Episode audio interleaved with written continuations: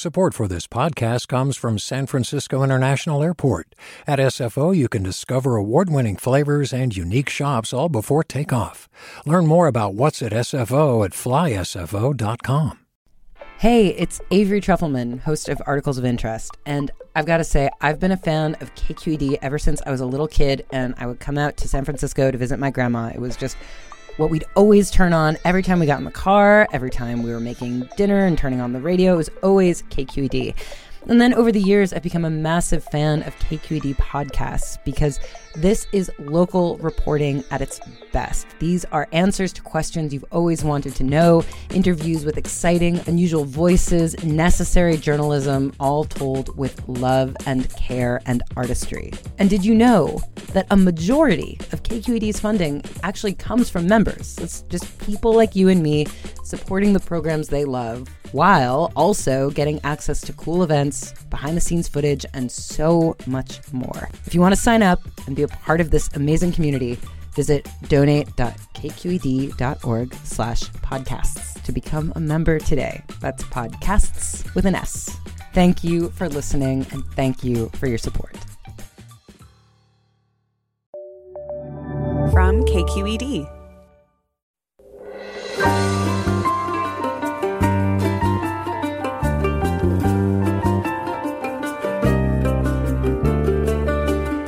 KQED Public Radio in San Francisco, I'm Mina Kim. Atmospheric warming, catastrophic sea level rise, and mass extinction are just some of the monumental harms humans have inflicted on the planet. Pulitzer Prize winning science writer Elizabeth Kolbert points out that the damage is so extensive, we may need to apply even more human intervention to address the environmental harms we've caused.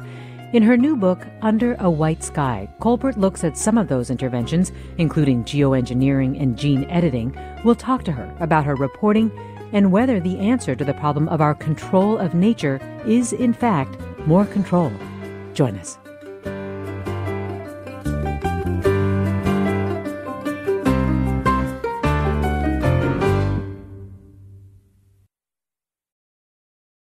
This is Forum. I'm Mina Kim. Have our human caused environmental problems gotten so bad that we're past the point of letting things be, that our salvation may actually depend on intervening in nature even more than before? Pulitzer Prize winning author of The Sixth Extinction, Elizabeth Kolbert, has looked at some of the interventions being proposed for environmental harms, from modifying toad genes to the frightening prospect of having to throw particles into the sky to address global warming. But as she shows us in her new book titled Under a White Sky The Nature of the Future, our past record on attempts to control nature isn't great. Elizabeth Kolbert, thanks so much for joining us on Forum. Oh, thanks for having me.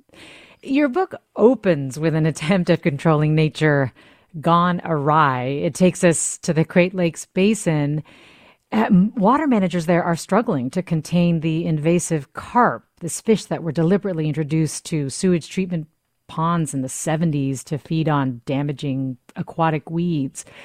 At the time, you write that it was heralded as an eco friendly intervention because you used fish to control weeds instead of toxic pesticides. But can you tell us, or herbicides, can you tell us what happened after that, though?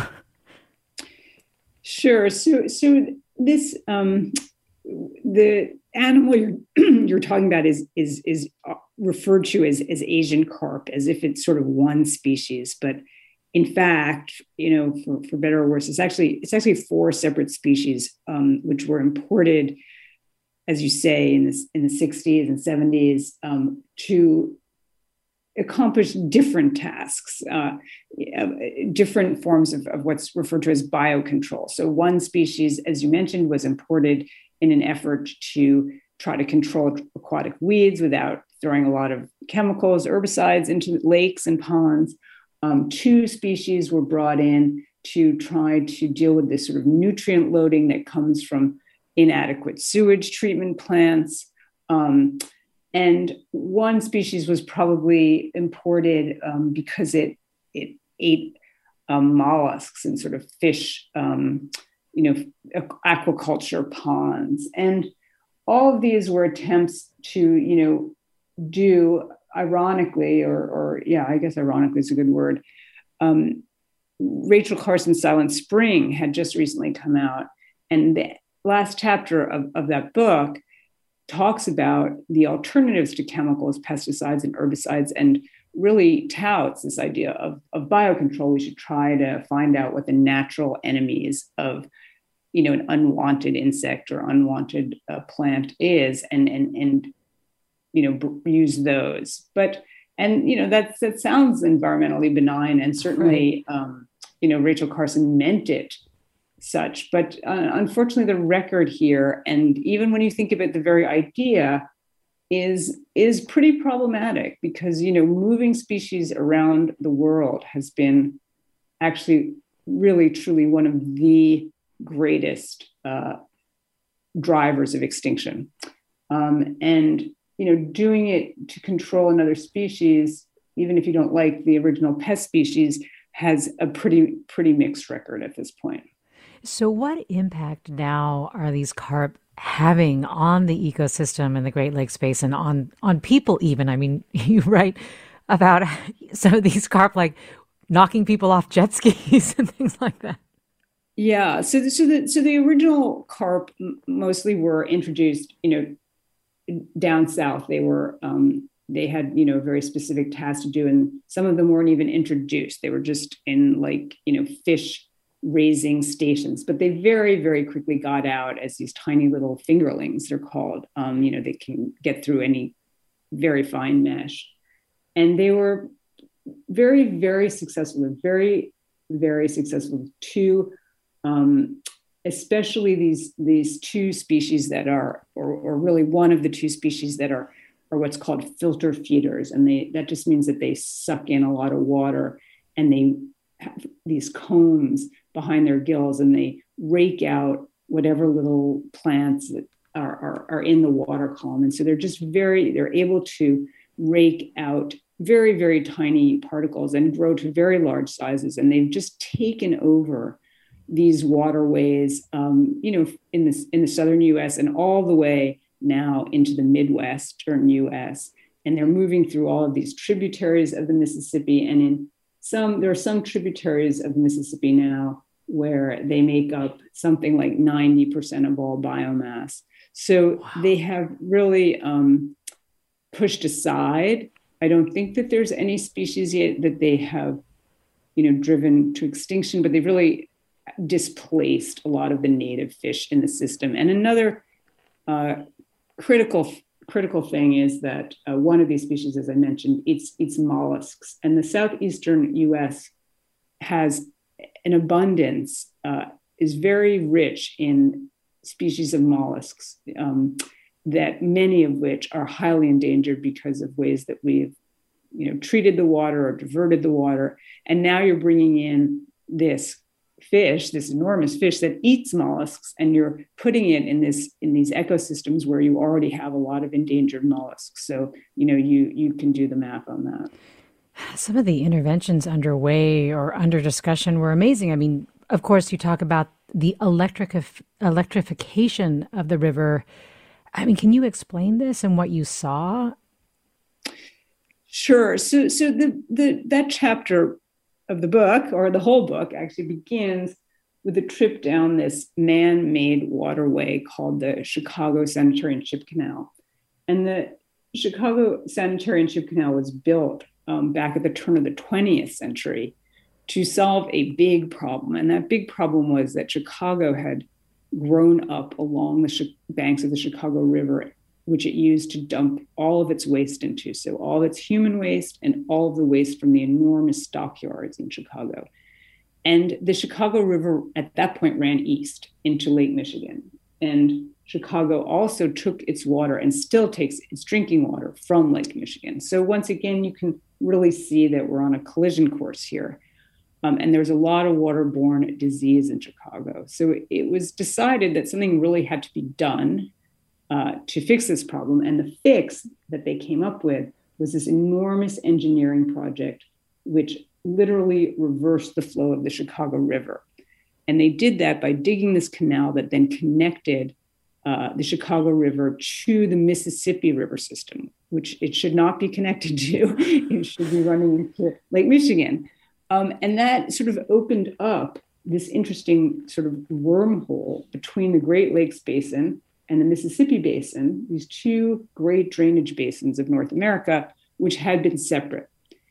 And that no one sort of intended that. No one was thinking about it. No one was thinking about how that would really upend the biology of those two systems. But then over the course of the 20th century, as both of these water systems became really highly invaded uh, with Asian carp and many, many other species, you know, it's too many for me to name, um, people which were wreaking havoc in both systems, people decided, well, we don't want the ones, the species that are wreaking havoc in the Great Lakes to get into the Mississippi, and we don't want the Mississippi species, particularly Asian carp, to get into the Great Lakes. And so people, you know, scratch their heads, what can we do? And it was assigned to the Army Corps of Engineers to come up with a solution. And what the Army Corps of Engineers came up with, which you know sounds almost crazy, but it is actually existent, is a series of electric barriers. They pulse water into this canal. I mean, pulse electricity and a lot of electricity uh, into this waterway in the hopes of dissuading any fish that runs into this electrical field from continuing on. And in I actually, you know, have taken a boat over these electric barriers and these huge signs, do not, you know, keep your kids and your pets with you. Don't go into the water because uh, it's quite possible that if you do, you know, you will end up dead. Wow. I mean, electrifying a river to the point where people could be electrocuted if they go in there. They've hired these carp contract killers to try to stop these massive populations of carp. You introduce this chapter by saying that rivers make great metaphors. Can you explain what you mean by this? Well, we we use um, you know rivers in literature, and I, I mentioned a, a couple of examples um, of, of very famous passages in, you know, Twain and Conrad, where the river, the journey up or down the river means stands for for for coming coming into knowledge or coming to know something that you don't want to know, um, and that's sort of a, a play, obviously, on you know the fact that the chapter also begins with a river that's not really a river; it's, a, it's sort of a fake river, um, and it it also has a kind of metaphorical significance in the in the context of the book. But it also, in many ways, this whole example that involves a river really illustrates how well intentioned interventions turn out to have catastrophic consequences. Yeah, no, I mean that that is exactly that is very well put. That's exactly you know what what it what it illustrates, and I think it illustrates you know the metaphorical significance of, of, of the Chicago Sanitary and Ship Canal, this sort of fake river we're on, which has been you know reversed and electrified and abused in various ways, um, is that we are on this you know this journey, this journey with a very very unclear uh, ending. How's that? Yes, a journey with an unclear ending. And, uh, you know, if we look back at some of our past examples, I think the question is are we equipped uh, to handle that journey? Are we learning from these kinds of, of past mistakes? We're talking to New Yorker staff writer Elizabeth Kolbert about her new book, Under a White Sky The Nature of the Future. It looks at whether the damage humans have inflicted on the planet is far enough past the point of no return that the only way to mitigate it is more human intervention. What do you think? And what are your, your reactions to what you've been hearing so far? You can give us a call at 866 733 6786. Again, 866 733 6786. You can also get in touch on Twitter or Facebook at KQED Forum or email your questions to forum at kqed.org. We'll have more after the break. I'm Mina Kim. This is Forum.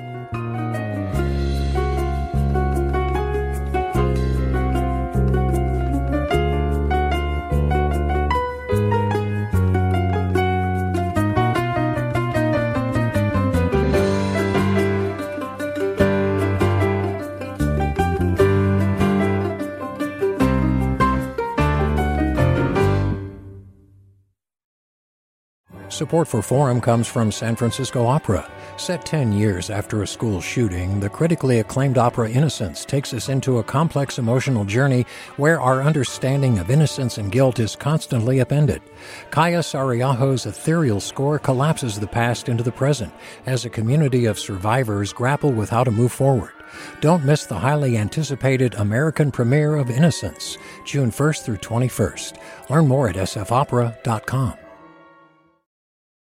Welcome back to Forum. I'm Mina Kim. We're talking to New Yorker staff writer Elizabeth Kolbert about her new book, Under a White Sky The Nature of the Future. And you can join our conversation by calling 866 733 6786 or get in touch on Twitter or Facebook at KQED Forum, our email address forum at kqed.org.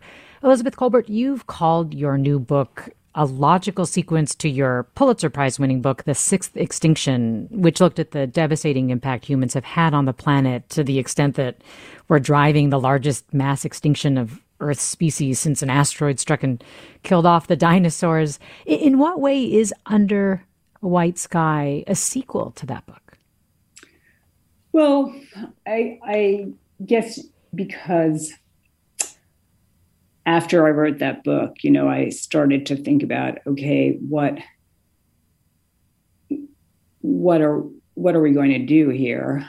Um, you know, we're changing the world in very dramatic ways. Um, you know, as, as scientists would say, sort of on a geological scale, we have now become a geological force, and we're we're realizing that some of the impacts of that, in fact, a lot of the impacts of that, uh, we don't care for. Um, and how are we going to respond to that? And so this this current book, Under White Sky, really asks that question: How are we going to respond to the dawning knowledge that our own actions are, you know, endangering a lot of other creatures, countless other species, and and also increasingly, I think people understand you know, our, ourselves are certainly are the way of life that we enjoy right now.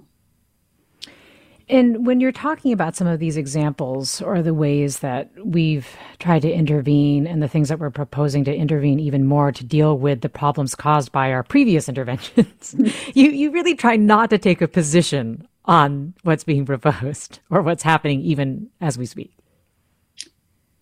Yeah, I mean, I think um, I went out into the world. Um, I took a lot of, you know, really fascinating journeys um, to, you know, not just down the Chicago Chicago Sanitary Ship Canal, but to Australia and to Iceland, and to, you know, to meet with people who are proposed things that you could describe as as brilliant, or you could describe as terrifying. You know, one or the other, and both I think are really valid um, reactions. And i will be frank and say my own you know i'm ambivalent about a lot of them myself. One you know one minute i say well that you know we're, we we need to do that. That's smart. And another minute i might say well that that's just crazy. You know so i i think i i don't want to prescribe anyone's you know response but i think both of those are, are really valid responses to what's going on because we are in a very um, very difficult uh, situation, you know, to which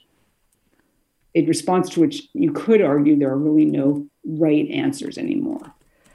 Well, let me go to caller Bill in Napa. Hi, Bill. Join us. Hi. Thanks for taking the call. Um, I recently, a couple of years ago, got a certificate in permaculture design. I'm very interested in history of permaculture and success stories in this regard, where we work with the, the web of life rather than trying to fight it. And a particular a story that I find fascinating is the Amazon. For a long time, everyone said the Amazon was this wild place that developed on its own. If we just leave nature alone, everything's great. In fact, recent studies have shown that the biodiversity of the Amazon is from humans working with and augmenting the web of life. And in fact, the soil, there's a, there are pockets of very rich soil that's been growing on its own for 500 years called terra preta. Those soil processes, what we would call today permaculture processes, were initiated by human beings. And, and those human beings were unfortunately killed off by Western disease by and large. So we have these processes that have been going on for 500 years implemented by human or in, initiated by human activity that have actually been acting as a carbon sink, helping buffer the problems we've been creating. So there are definitely real examples of success stories. And I think it, it, it makes sense to try to build on those and learn from those in addition to looking at the mistakes. Bill, thanks. Uh, your reaction, Elizabeth Kolbert?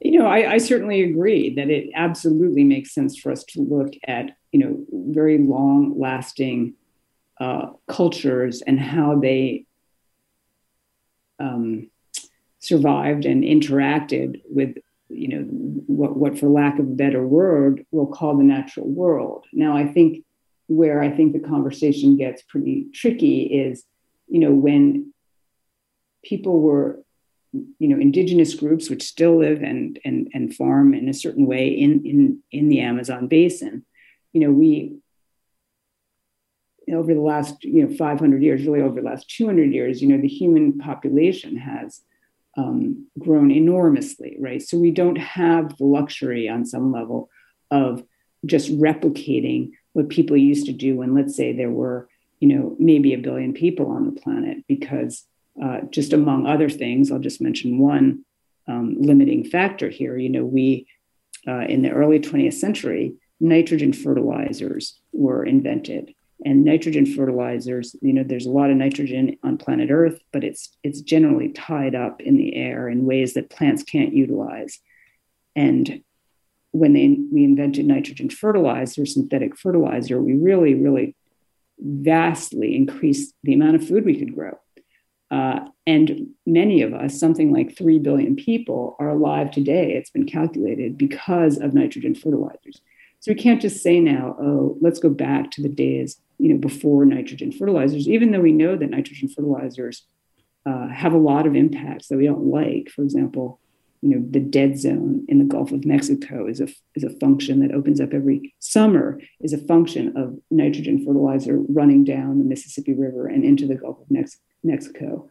Um, so you know that's a that's an obvious bad impact that we don't care for, uh, but we can't, as I say, just suddenly say, okay, no more nitrogen fertilizer. Um, and I, I just don't think it's realistic. I'm going to be frank to say, well, we're going to go back to you know farming the way that they farmed 500 years ago because there are just too many of us. There are too many mouths to feed. And is that what you mean when you talk about how not intervening can be in itself an intervention?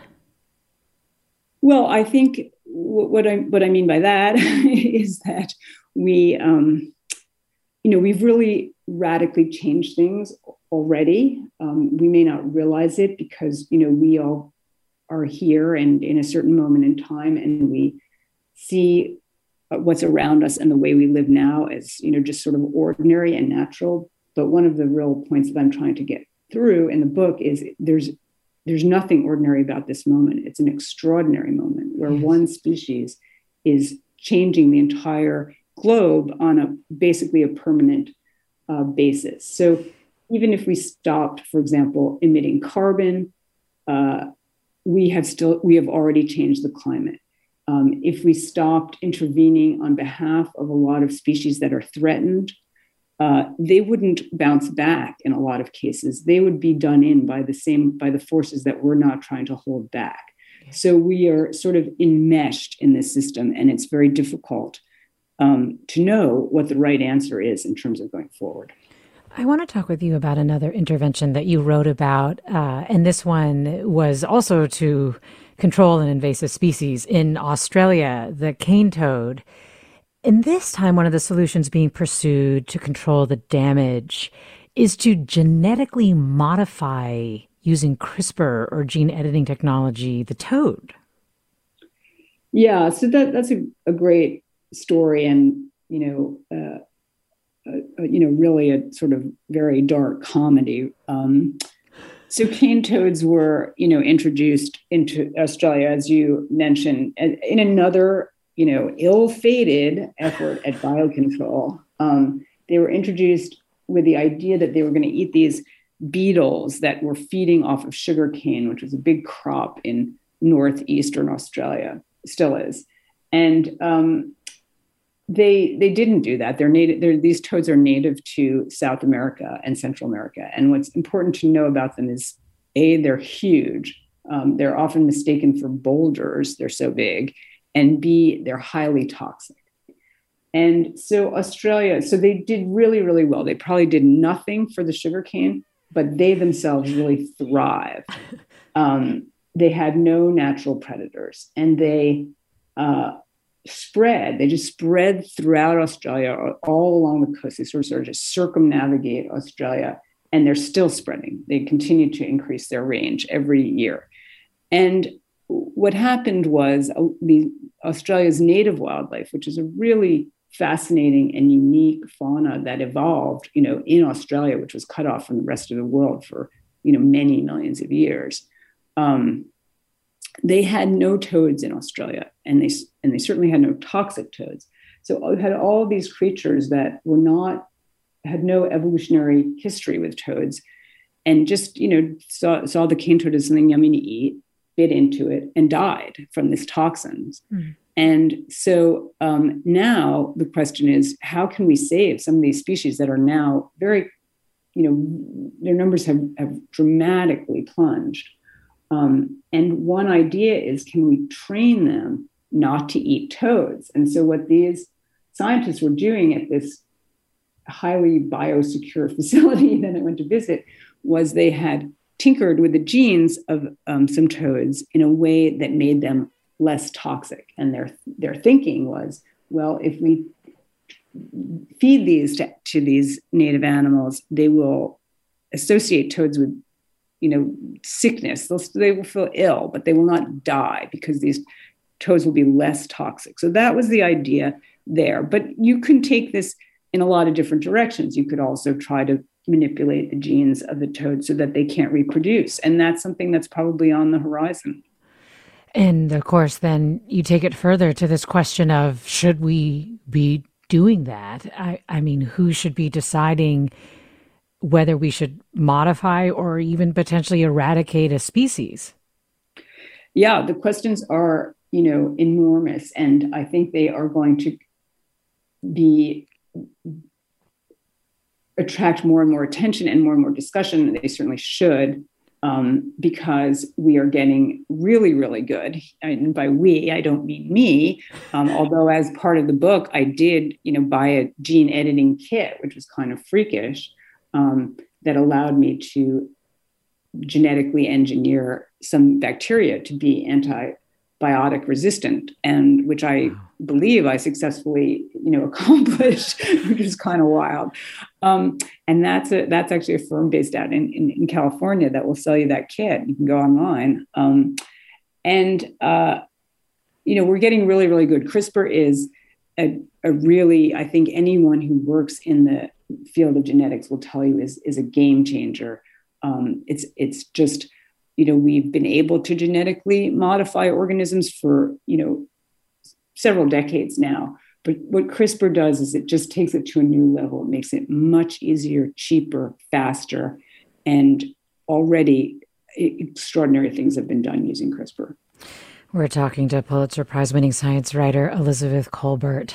Her new book is Under a White Sky The Nature of the Future, and it looks at whether the damage humans have inflicted on the planet is far enough past the point of no return that uh, the way to mitigate it is more human intervention. What are your reactions to what you're hearing? Does the idea of using technology like gene editing to help solve our ecological problems reassure you, frighten you?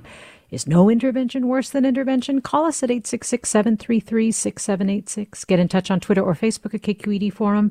Email us forum at kqed.org.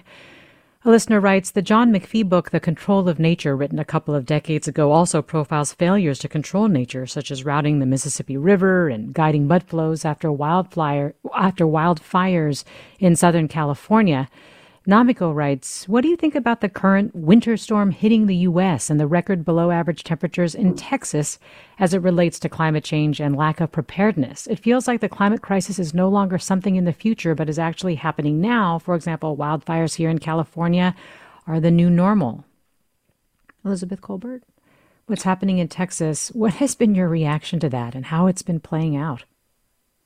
Well, I, I mean, to start with wildfires in California, wildfires in California are, you know, quite clearly being, you know, the wildfire situation is quite quite clearly getting worse owing to climate change. There are, you know, other factors that have also uh, contributed to very bad, you know, record-breaking wildfire season after record-breaking wildfire season.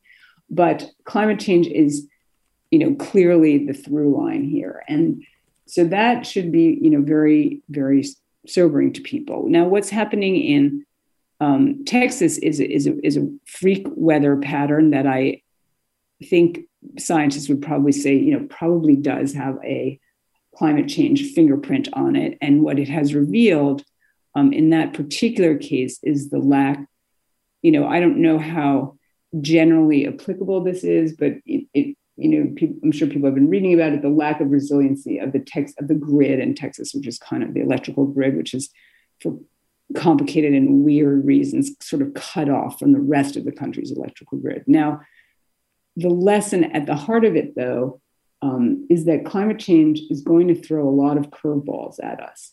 And we better start thinking very hard and investing uh, significantly in structures that are going to be resilient to this kind of, or we're going to see these rolling crises, you know, every uh, other week.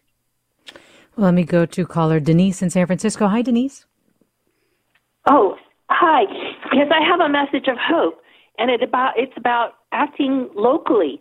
So anyone can plant local native plants which support bees, butterflies, and birds, and we know their populations are crashing, and only in recent decades have we noticed this.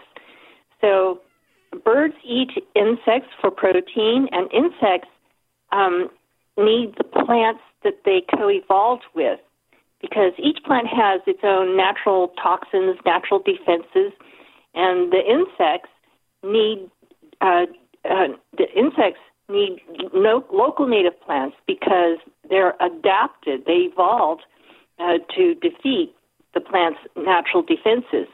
Okay, so uh, whether uh, it's on private property or public property, anyone can plant local native plants.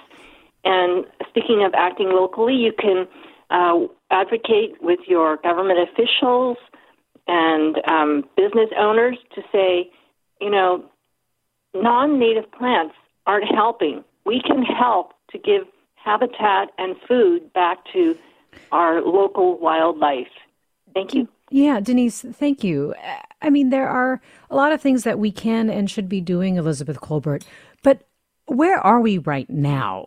Uh, you're writing this book, you're talking about some pretty incredible large scale interventions and raising the question if, if that's where we're at at the moment, uh, that it, it has to be a lot more dramatic than it's been.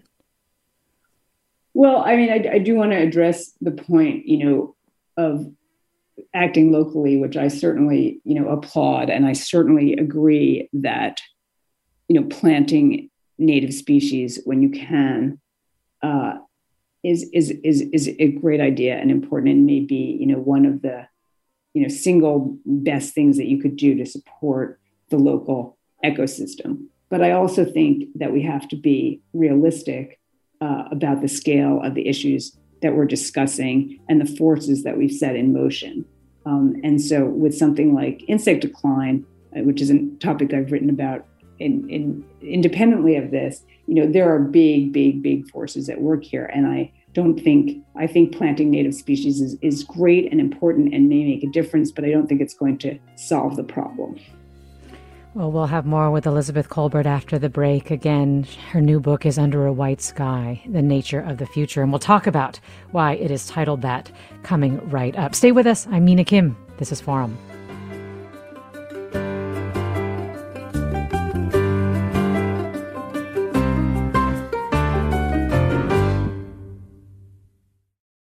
We've all got those parts of our house where the internet just won't go. Well, if you had wall to wall Wi Fi from Xfinity, you could worry less about dead spots. Because with wall to wall Wi Fi from Xfinity, you get fast speeds, reliable connection in every room, and power for all of your devices, even when everyone's online. That's wall to wall Wi Fi only with Xfinity. Restrictions apply, not available in all areas, actual speeds vary. Welcome back to Forum. I'm Mina Kim. We're talking with New Yorker staff writer Elizabeth Kolbert about her new book, Under a White Sky The Nature of the Future. And you, our listeners, are with us at 866 733 6786. Again, 866 733 6786. Our email address forum at kqed.org. Twitter and Facebook, we're at KQED Forum. And Elizabeth Kolbert, I want to talk to you about solar geoengineering, which I really didn't know very much about until I read your book. First, can you talk about this technology, how it's supposed to work? Sure. So, you know, I I, I want to start by saying on some level it isn't a technology yet. it's more an idea. Right. right. So um, so we don't need to panic quite yet. Yeah. Um, but, um, it's an it's an idea that's actually been kicking around for a surprisingly long time. One of the things I learned um, in writing the book was it was sort of first proposed by a Russian uh, scientist in the in the seventies, um, right around the same time that you know climate change was sort of coming into. It, people, scientists were beginning to warn about the dangers of climate change. They jumped right to ge- geoengineering. And let me explain what solar geoengineering is. It's this idea that um, we, you know, by pouring CO2 into the air, we are we are warming the Earth. That is, um, you know, beyond dispute at this point. Um, and one of the real um, problems for dealing with, with climate change, one of the daunting challenges is that carbon dioxide is not like a lot of pollutants that we put up into the air, for example, you know, let's say soot or these fine particulate particulates that you know cause serious lung disease. And if you if you or or you know what what we would call smog. So you know california you know, decided it, it, it wanted to, or the whole U.S. decided you wanted to cut down on on smog, and you know, we we mandated catalytic converters and things like that, and that dissipated. That problem dissipated um, over time and pretty quickly. But carbon dioxide stays up there for a long time. Um, you know, on a human lifetime scale, for all intents and purposes, forever. And so, even once you stop emitting CO2, which we're certainly nowhere near doing at this point, you still have all of that stuff up in the air and it's still going to continue to warm the earth and melt the ice, et cetera. And if you want to do something quickly, if you get a climate and you say, well, this is just un- unsupportable, it's a humanitarian crisis, uh, or it, it, affects agriculture very seriously, um, there's not much you can do about it quickly, you know, because that CO2 is up there. So the only idea that people have come up with for dealing with it, doing something quickly, is counteracting, you know, one intervention in the atmosphere, which is all this carbon, with another intervention in the stratosphere, and that would consist of pouring, spraying, I guess you'd say, um, some kind of reflective material in the stratosphere. So it could be sulfur dioxide or it could be people are proposed calcium carbonate, um, sort of, you know, the, the details have not been worked out because, you know, it's never been done or tried in any way. Um, but the theory is you, you put this stuff in the stratosphere, it would sort of create this stratospheric haze, um, and that would bounce sunlight back to space, reflect sunlight back away from the Earth, and reduce the amount of direct sunlight hitting the Earth, and that would have a cooling effect. And the theory comes from is you know it's pretty robust because this is actually what happens after major volcanic eruptions. We volcanoes pour a lot of sulfur dioxide into the into the atmosphere, and you know if they're powerful enough into the stratosphere, that floats around um, and bounces sunlight back to space. We get these fantastic sunsets after a volcanic eruption. Um, and we also get measurable global cooling. So after Mount Pinatubo, you know, erupted, scientists very carefully measured the impacts, and we saw, you know, a year or so of lower temperatures. A side effect of this, which is the title of your book, is that we would change the appearance of the sky, that it would no longer be blue, essentially? well, if you, if you put enough of this stuff up there, you know that's that's changing the way light light is is being you know refracted and reflected. Um, calculations done by scientists have suggested that it would change the appearance of the sky. The sky would appear to be whiter, and so that is the title of the of this of the book, Under White Sky. So if you went, you know, if you were if you were doing serious solar geoengineering, you went to a part of the world where today um, you would expect to see a bright blue sky on a on a clear day. The sky would look, you know, whitish. And now we we do see have that already. I want to say, you know, in sort of polluted urban centers where we never see, you know, a bright blue sky. Your New Yorker colleague, Bill McKibben, wrote yesterday that I know the technology, as you said, and thank you for correcting me, isn't exactly mm-hmm. there, but that an advisory committee is expected to issue a decision on this request from Harvard to test a flight platform or something like that that might be used to do these sulfur particle injections into the stratosphere. And he wrote that it is an ominous moment in the planet's history that that we're doing that and one we should back away from now. Um, and then at the same time, I was struck by this and by one of the geoengineering experts that you spoke to who said, We live in a world where deliberately dimming the sun might be less risky than not doing it. I mean, I, am sure this is still, again, you know, out there, but did you have any reservations about including this in your book? Or did you hear from anybody who said, maybe you shouldn't include this in your book? well, I think that the, you know, the chapter in the book um, makes it clear that this is a, well, I hope it does at least, you know, this is a, you know, as Bill says, this is an ominous moment uh, in our history. It's an ominous moment in our history where you know very smart people say doing this may be less dangerous than not doing it. Um, but I don't think you know there is a school of thought that even talking about it is dangerous. I think that that um, you know is probably not the way a healthy democracy works. How's that? If there is um, you know but I, but you know, but yeah. I do understand. I do understand why the impulses just don't even go there. So I, I, I am sympathetic to that. Well, let me bring in caller Jay from Pleasanton. Hi, Jay. Well, hi. Uh, thank you, Nina, for taking my call and great conversation. That, that last topic is actually the perfect segue to my question, which is this.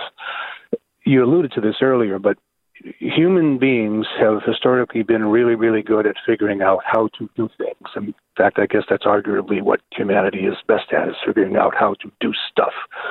But we haven't been very good historically at coming up with the ethical and regulatory infrastructure, if you will, as a species to ask and decide whether we should do stuff like this.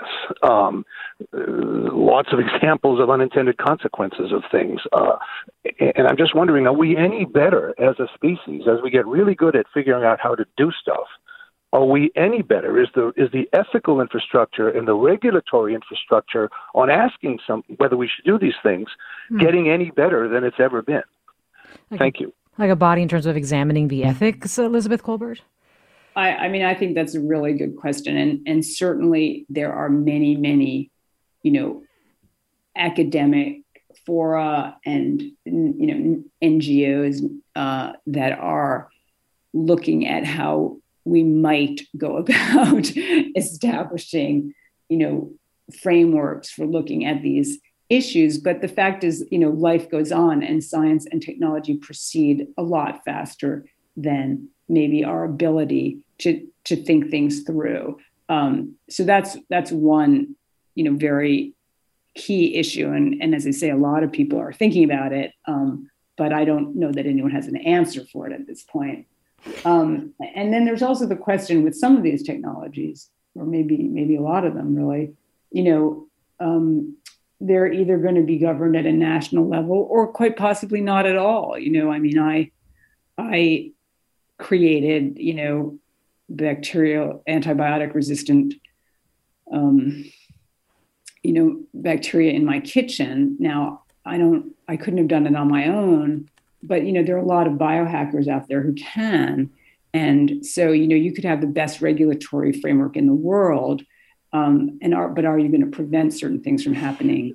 Uh, even so. Well, actually, a, a, listener, Stephen, writes Did I hear Elizabeth correctly that someone is selling a kit to allow you to create an antibiotic resistant bacteria? Isn't that incredibly dangerous for society? So, you know, bringing up what you are talking about, did you have to do anything special to get that kit? no, you can go online and order it. Uh, and I'm not going to mention exactly who I ordered it from because I don't want to be like an advertisement here. But you you too could order it. And I will say, um, and this is a key point, it was a you know non-pathogenic strain of bacteria. So you know there shouldn't have been any problem with this. Although you, I was advised at the end of this to you know kill them all off with bleach, which I did in fact do. But I use it as an example, really, um, of you know how uh, people who are much more talented than I am and who have better resources, you know, could obviously do things that are very sophisticated and and you know this is you know it's a huge all of these things are huge risks for bioterrorism et cetera. And they're also potentially risks for just you know screw ups you know you don't have to be a bioterrorist to just you know screw something up. So you know we are definitely in um you know i don't want to say sci-fi territory because it's it's our reality. Mark in berkeley join us. Hi mark. Hi. Uh, yeah, I was wondering uh, if you knew about the status of uh, projects involving removing carbon from the air, such as carbon sequestration. Where are we the, with those projects, Elizabeth Kolbert? Sure. So I that's a chapter in the book. Um, I went to Iceland um, in the book to actually, I say somewhat jokingly, but not entirely, vi- visit my own emissions. I had paid a company that has a ca- capture unit um, that sucks CO2 out of the air, and then in in at this plant in Iceland, they pump it deep underground where there's volcanic rock that reacts with the CO2 and it actually mineralizes deep underground. So that's kind of an amazing story. And you know, we we do know how to capture CO2 from the air. That is pretty, you know, on some level, pretty as you know, it's not rocket science, as they say. Um, but the the um, obstacle here or the challenge here is that we're putting up so much CO2, you know, tens of billions of tons per year, that to make an appreciable difference in what's up there, you know, you, you have to then capture also billions of tons per year. Um, and that's a very, very big challenge, you know, capturing uh, a few pounds or even a couple tons or even many tons that's that that can be done. We know how to do that. But capturing billions of tons now you know it's like now you're talking about real money Elizabeth Kolbert's new book is Under a White Sky The Nature of the Future. You're listening to Forum. I'm Mina Kim. This listener writes The driving force of climate change and environmental degradation is overconsumption. Over reliance on technology solutions instead of reducing the human footprint on Earth just kicks the bucket down the road. Janet writes, This conversation is driving me, an engineer and climate activist, completely nuts. Stop it already. Stop unnecessary jet travel. Clean up transportation. Stop overbuilding. Stop buying stuff we don't need.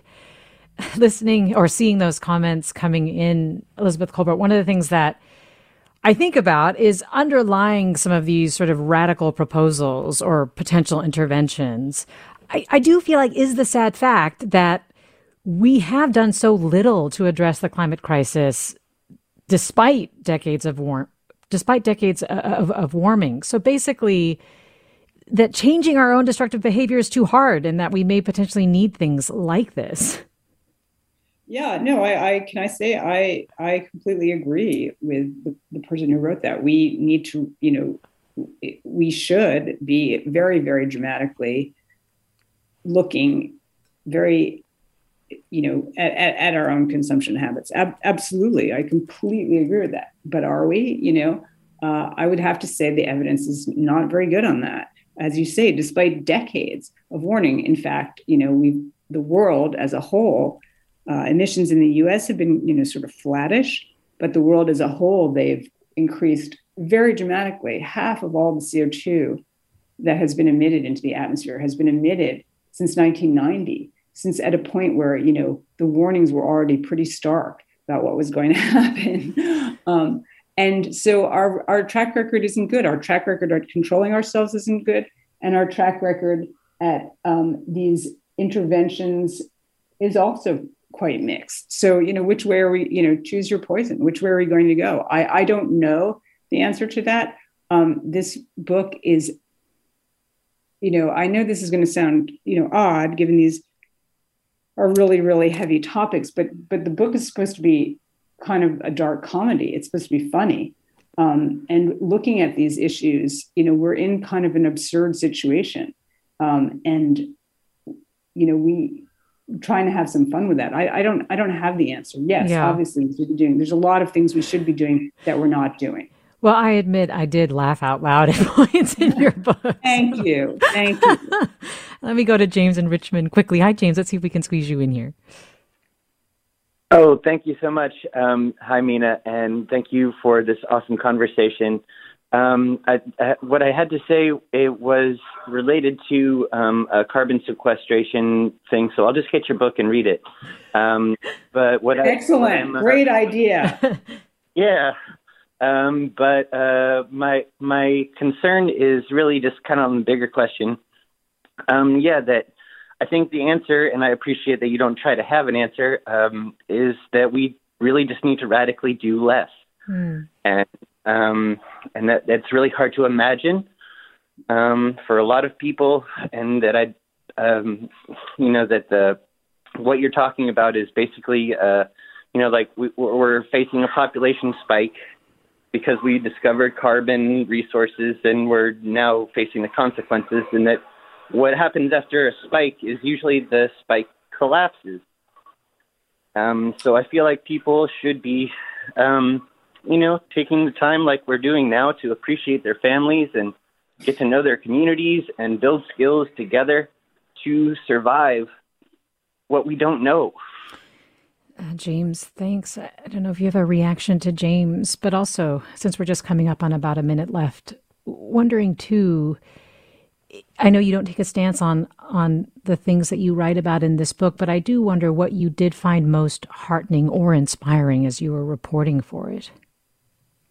Well, one of the chapters that we haven't really touched on in this conversation, which was a really a lot of fun and, and was very inspiring, was visiting um, the devil's hole pupfish in the middle of the Mojave, which is one of the rarest species in the world. Um, this little tiny fish that exists only in one pool in the middle of the Mojave. And I went out with a group of scientists from the Fish and Wildlife Service and National Park Service who have kept this very rare and endangered fish uh, from going extinct. And that was um, a really quite an amazing experience. And, the, and Devil's Hole, which is this canyon that has a pool, sort of beautiful pool at the bottom of it where where this little fish lives. Devil's yes. Hole pupfish. So that was that was that was probably the most inspiring experience. I'm glad you mentioned that. There really are a lot of incredibly committed people who are doing this, and I want to thank you as well, Elizabeth Kolbert for your book. Oh, thanks thanks for having me on. New Yorker staff writer, Pulitzer Prize winning author, science writer Elizabeth Kolbert, her new book, Under a White Sky The Nature of the Future. Thanks, Susan Britton, for producing today's segment. Forum is also produced by Judy Campbell, Tina Lauberg, Ariana Proehl, Blanca Torres, Mandy Wynn, and Grace One. Our senior editor, Dan Zoll, engineers Danny Bringer and Katie McMurran, interns Leslie Torres and Kimia Akbari. I'm Mina Kim. Thanks for listening, and have a great weekend.